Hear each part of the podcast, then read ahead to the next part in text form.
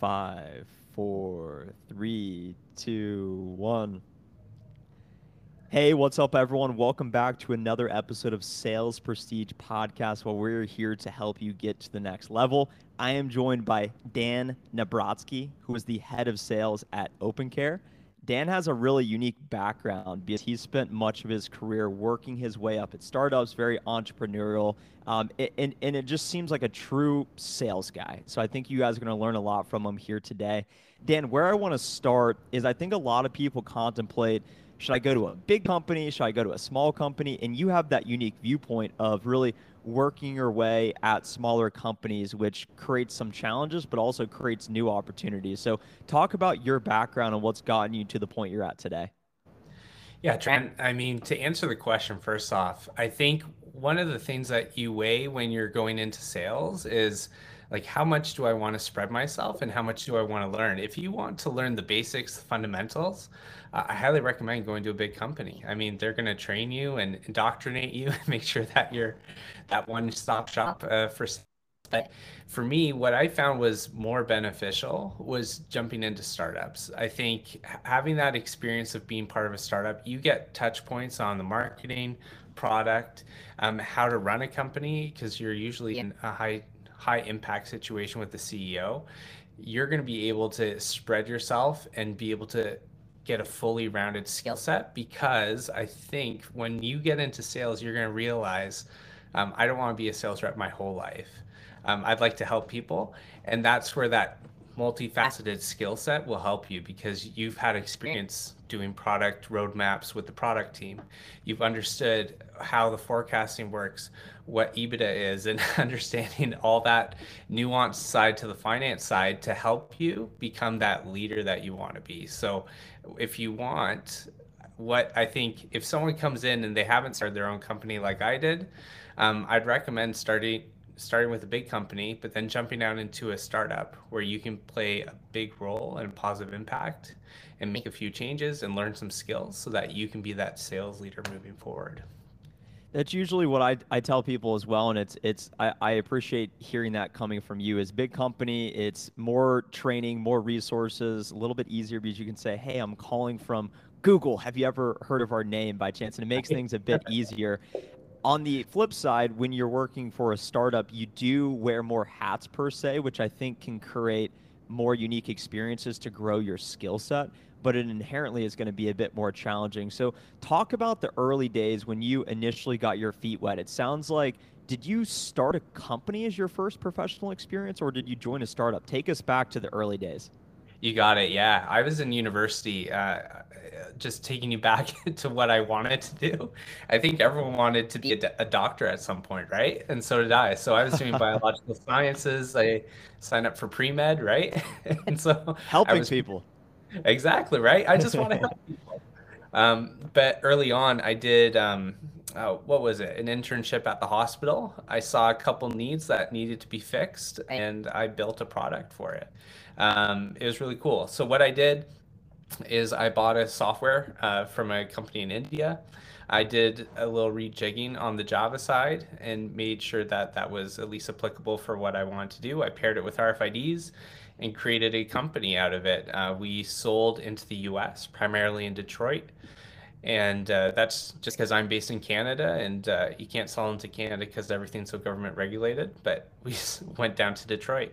Um, we sold a couple POVs, uh, like proof of concepts and then we also um, were able to launch full scale into one of the healthcare networks. Um, what I learned early on, though, especially with the niche that I was in with healthcare, is that I really needed some more experience to be able to provide validity to what I was doing because I was just a university student. So even though I was the founder, I took a step back and invited someone in to be my CEO. And I think that was a big game changer for me to be able to see how success can happen so fast. We grew. Um, I eventually had a team of 25 underneath me as the VP of sales. And as a co founder, I sat at the table. I, I was part of all the meetings, all the strategy, but um, we were able to grow because I brought on a CEO who provided validity to what we were doing and was able to higher up companies because we were selling enterprise sales. And I was a kid out of university, right, with a product that I hatched together, and I'm not a programmer. So um, it was really cool to see that happen. We grew it, um, and then we sold uh, to a company called Zebra in the US. And uh, that was a big validating point for me, knowing that I can grow something. Um, all I needed was a little bit of help here and there where my faults were, and I was able to do it. So Congratulations. Yeah. What what what a way to start a career, right? Rather than going to to training in a sales development program, you said, "Hey, I see an opportunity here in the market." And to your point, you're you're not a programmer. I'm not a programmer. I'm not overly technical, but I know enough to, to get on the calls and sound like I know what I'm talking about. And I think a lot of people have entrepreneurial aspirations, particularly in tech, and but they, then they get in their own way and say, you know what, I don't know any engineers, uh, I, I can't do coding, and, and then they say, I'll, I'll, I'll just keep doing what I'm doing today. How does one purchase a, a, a software or something in India? Could you talk to me about how you even found that?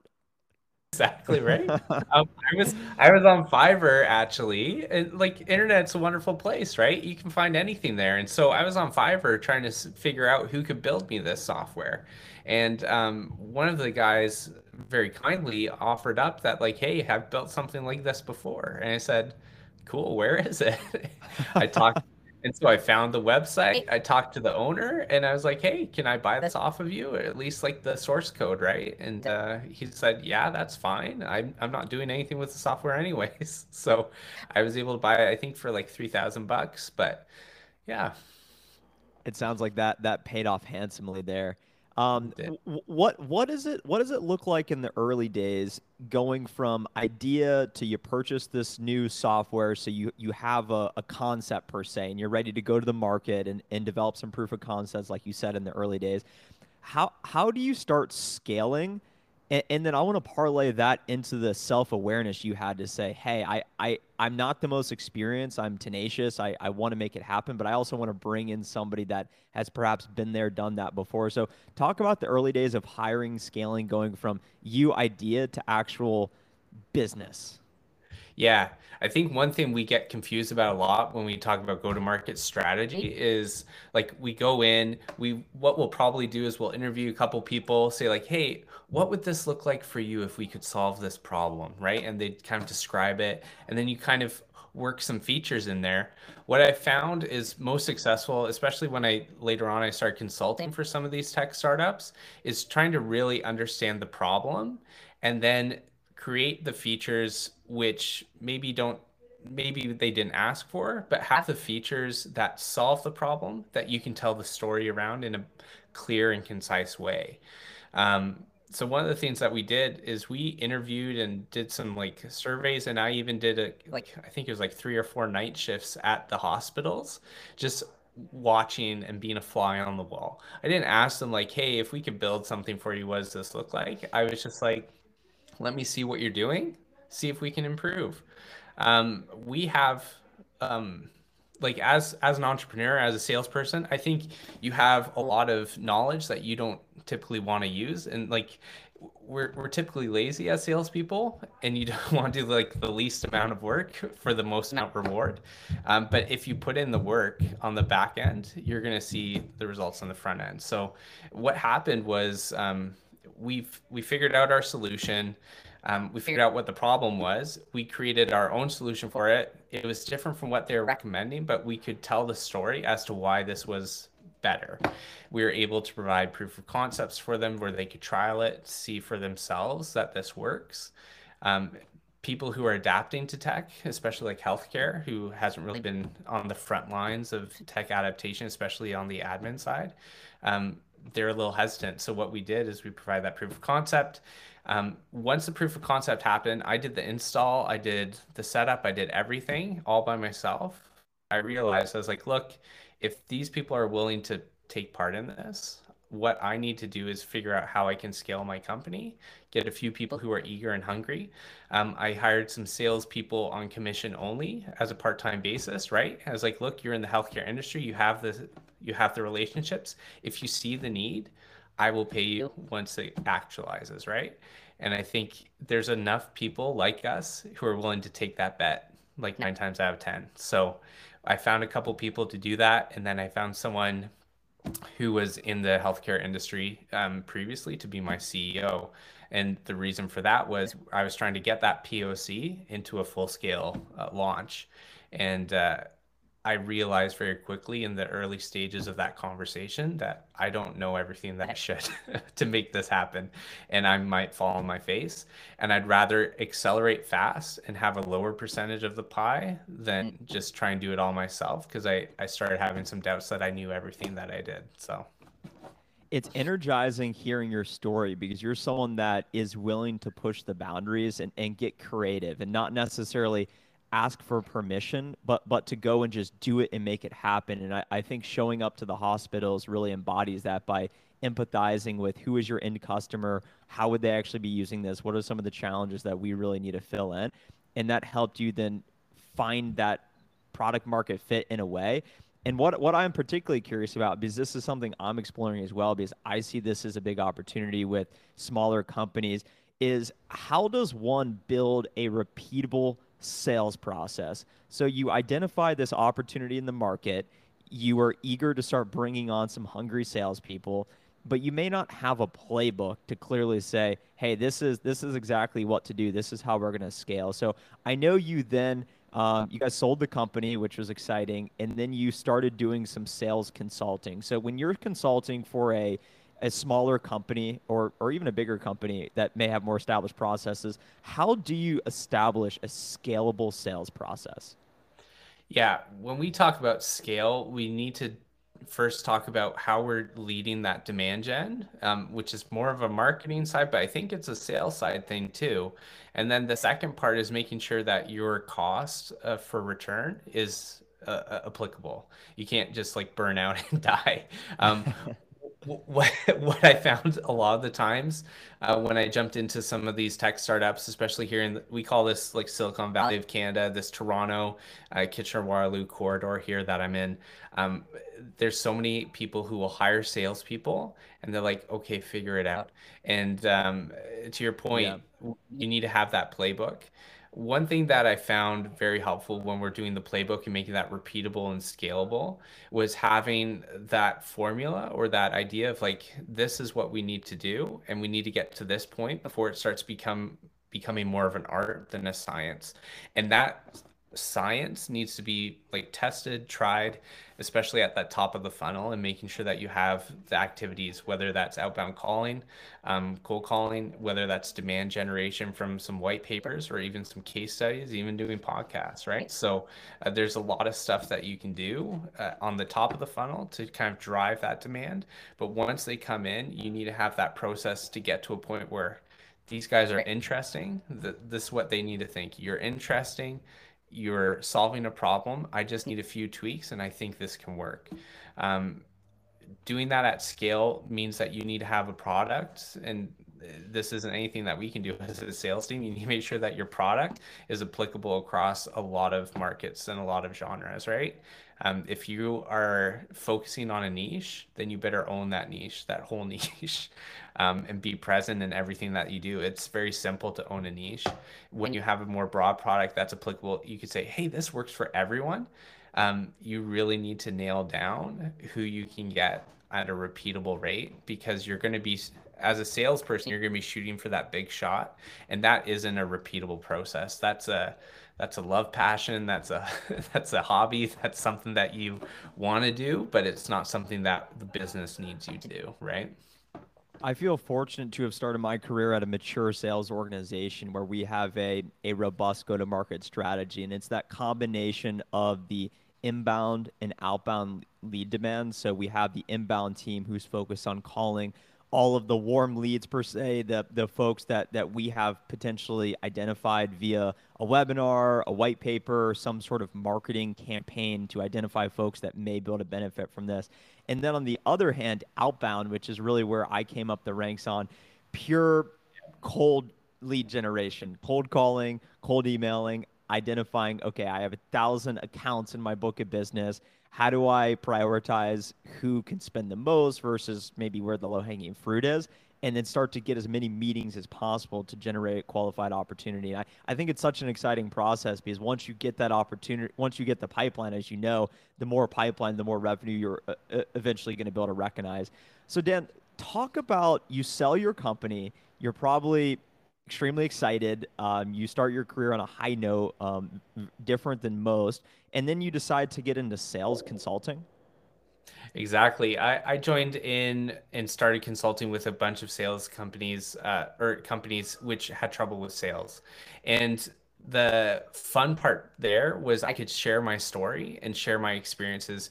Um, as salespeople, you take risks, right? That was a risk starting off from scratch and uh, going there, but it paid off. And now I leverage that as an opportunity to share. I've done that before, and now I can do it again and try and help you, right?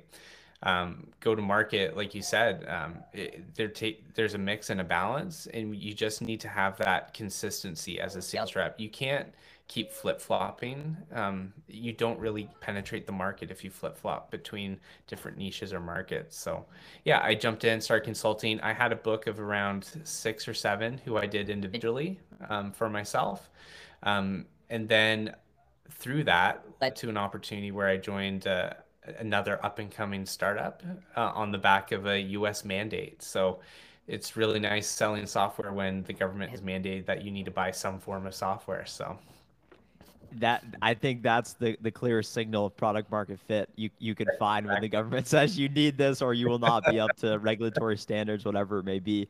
Um, exactly. Talk talk about going to market when nobody knows who you are, and this is something I experienced in the early days at Qualtrics. I would call them out of the blue and say, "Hey, does my name ring a bell?" And they'd say, "I have no idea who you are." Now it's a little bit different as the company matures, but it seems like based on your experience, oftentimes when you're calling into companies, nobody knows who you are per se or the company. So that inherently creates more challenges. So how does one overcome that factor?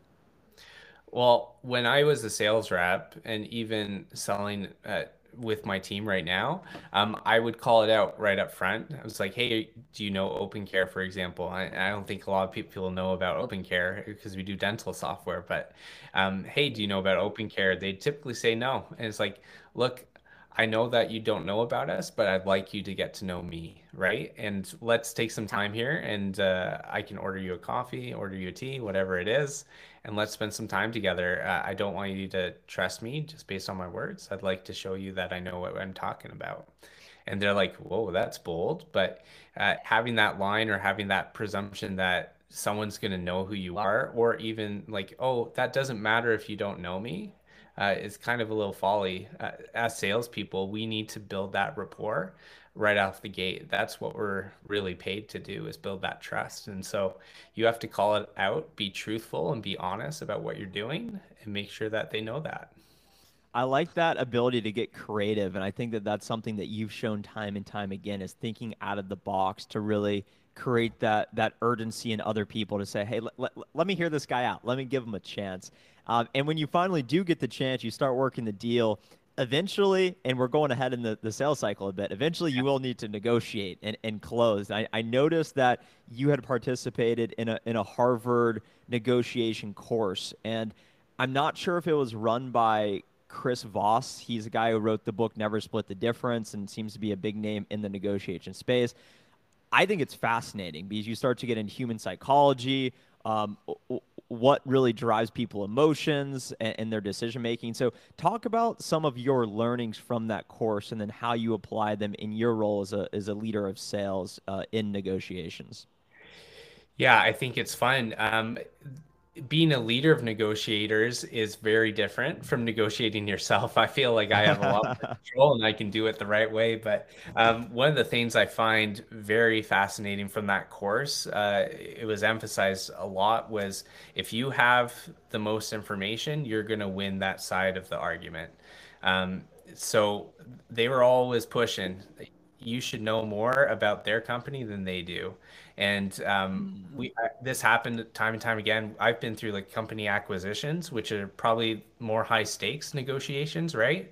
And you would have people call in to just basic sales reps be like hey i was wondering how it's going how's your growth how's your numbers been like i, I want to buy but i'm not too sure if you guys are growing to get some ideas as to like what's going on really behind the deck right um, there's a lot of different tactics that people use nowadays and uh, I found it very interesting going through some of these acquisitions being attacked from the other side to get that information about how we're actually doing. But the reason why they did whoever has the most information is going to win that side of the argument.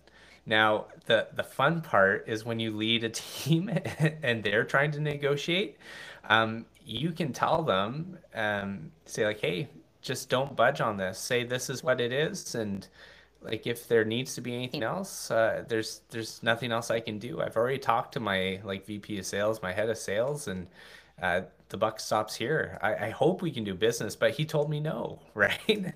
Uh, um, the, even though i know i can go lower and my reps don't and having that source of desperation saying like hey i tried my best but he gave me like no room to budge. Like can we please still make this work? That really tests that hey i know that that rep has made the rapport and built the relationship that they needed to. It's for that honest exchange of saying hey this is where the buck stops and we need to be at this price point um, and then it works most of the time, right? Um, it, it's tough to trust your sales leader though when they do that. You, you as a sales rep, you're gonna hate them, right?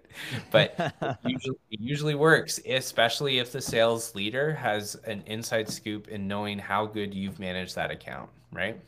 And you have a unique perspective as an operational sales leader where you may not be directly dealing with the customers anymore, but then you can vicariously almost negotiate through your reps through them and give them coaching uh, advice based on your experience. And i want to talk about that experience in a moment. What i've seen negotiating somebody who i'm four years in, into my sales career. I'm, I'm by no means an expert. When i first became an account executive last year um, I would fold like a lawn chair. They would say, "Well, hey, I, I want you, but your price," and then I'd say, "Oh, okay, not a problem. I'll get it right now. Can, and, and, then all of a sudden I'd give it to him, and then they'd say, "Well, this guy's desperate," and, and then it would just slow things down, and it would it, it would eventually work against me. And then I, when I would close the deal, then maybe procurement would come in. I'd say, "Guys, I've I've given I'm at the lowest I can go. I really can't go any lower," and it got me into a lot of problems. So what I learned is now saying, if I can get you that, then I expect this. Then I expect you to sign by this day. Then I expect this process and try and give and take. And then the second part of this, to your point around whoever has the most information, what I've also found is we were selling a solution in Q4 that was helping meet health and safety demands of organizations. So this was really a business critical issue to, to what you experienced earlier in your career. And what I found is when I was going into those conversations, there was so much demand that I almost had this air of I don't really care if we do business together because I know that there's a line of other people that are willing to do it as well. And I think when I was able to go into those negotiations caring less, although I still really wanted it, they could sense that and it almost gave me the upper hand in a way. So I'm trying to figure out how to recreate that when I am in situations where I'm actually really desperate and need this deal to close for the quarter. Uh, so so that's what I've seen negotiation. So Dan, talk about your experience a, as a head of sales. Now that you oversee a sales organization, you have some reps. Um, what what are those lessons that? And a lot of people who listen to this this show are earlier in their career, perhaps looking to get in tech sales, um, an SDR, account executive like me, maybe maybe some leaders as well. So talk about as that operational leader, what advice would you give to a rep on your team if they could go start doing these one or two things to find more success? Yeah, I think to that point, uh, if you come in with an irrational confidence, I think that's that's standard for a sales Love person it. to be successful, right? Just be confident in who you are, what you're able to do, even if like you've never done it before. Just be irrationally confident. I think the second part to it um, is really care and know your accounts. Uh, like when I, as a sales leader, and I got this as well when I jumped in early uh, with a couple of these companies, if you get asked, like, hey, where's this account?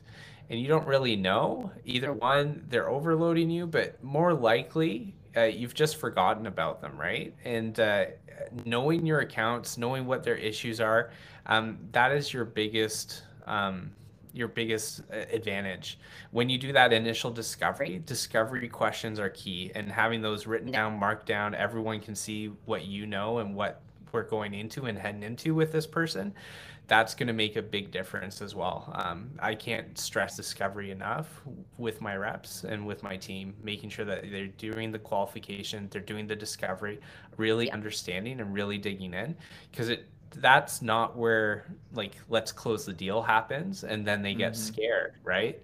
Um, this is where hey i care about you. Let's try and figure out how i can help you and if there is an issue right?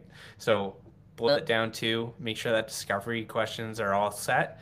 And then second have an irrational confidence and then just trust yourself and also be humble um, and honest. Uh, an honest salesman, you think you need to lie um, to get some of these sales in, right? Maybe sell some vaporware, or something that's coming in the future. but uh, if, if you're honest with them, uh, it's going to make a world of a difference for you and for the company and for yourself. Uh, that's what got me into leadership. It been the top performer like in one quarter or two quarters for some of these companies.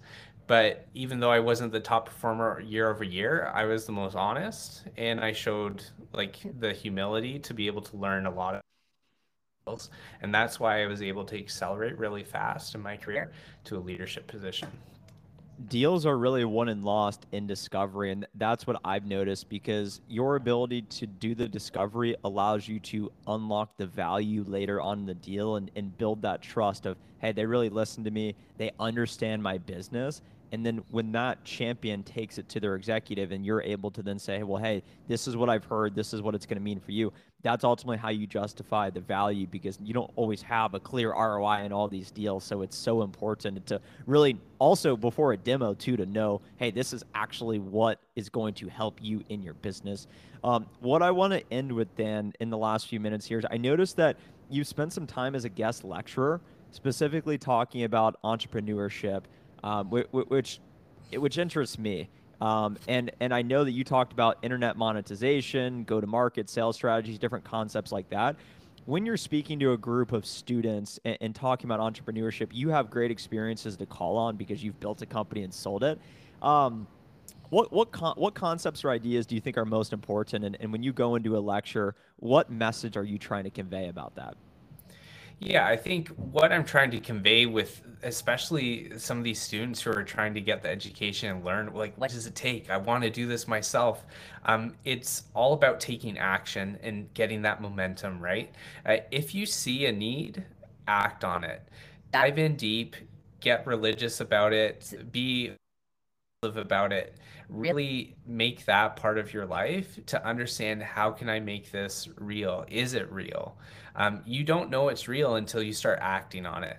Um, you might see it, act on it. Um, there's a lot of different ways that people can make money nowadays, especially with the internet um, and ad monetization and um, like web agencies are very rampant nowadays. People want to get their products in front of people and they don't know how and they're trying to navigate it.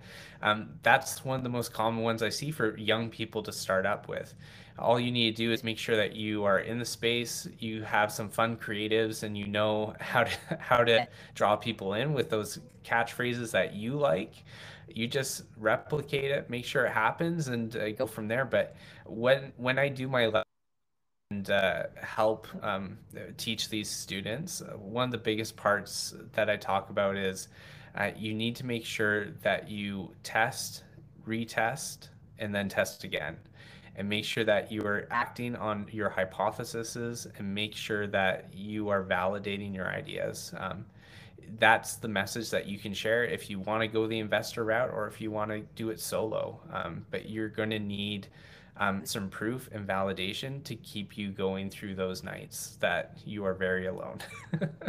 and and taking action is that first step and, and, this is the the final point we'll end on because i think that this is the most powerful because you can listen to this you can hear all this perspective and say i'm excited i want to do it i know what i want uh, but but then you you wake up the next day and you don't actually act on it so you talked earlier about that irrational confidence in a way of just believing in yourself more so than anything else when you identify that need, um, how does one go from zero to one to say, I'm going to take action? How, how do you do that? And I know you're someone who's programmed that that will just go and do it, but not everyone's like that. So what advice would you have for someone that that knows that they can do bigger things, but are ju- it's just not taking the action for one reason or another? Yeah, one thing I would recommend doing, uh, especially for some of our younger viewers, and uh, would be just to start a, like a social page for yourself. Be like, hey, I have this idea. I'm going to start a social page to talk about this. I'm going to follow everyone who's already in the space. Um, so it, even if it's call it a medical device company, right? You're like, hey, this is what we're doing, and it's like this is this looks great, and you you start and say like i'm starting my company about this. And this is what it is. Even though you don't have a product you don't have a know-how say you're doing it put it on social share follow and see what the reactions are. Ask for comments. You can dm people um, all that kind of stuff. And you're going to get that connection that the internet provides as a source of like either motivation or um, maybe a, a, tweak needs to happen in your market. So um, or, or in the product or in your idea. So try and get out, do that first step. I think that's the easiest one. For some of us who are a little bit more experienced, I think making a website and starting to create uh, little MVP videos or like little explainer videos on that website and trying to understand uh, how you can grow that um, from there, I think is a powerful one. The, the second one uh, for people who are more experienced or maybe a little bit more rationally confident is to talk to people in the industry, um, call them up. A lot of these people, especially if they're really good, they've got some free time on their hands because they're good, right? And they definitely want to pay it forward. I know as a sales leader, when someone ever calls and asks for help, I always want to pay it forward. Don't feel like your time is less important than theirs. Um, we've all been there, we've all run through the ranks, and we want to help everyone, um, especially people who are up and coming. They want to be a part of that. If they can coach you and consult you and you do all that heavy work, they're going to want to be a part of it when it comes time to either invest or even be part of the company and join you as the CEO, right? So. That's such powerful perspective, everyone. I, I hope you heard that. You may need to go back and listen to that. Um, I'll link a link to Dan's LinkedIn below if you want to go check him out. Let him know what you thought of the episode. Um, Dan, thanks so much for the time here today. Trent, appreciate it. Thanks. For-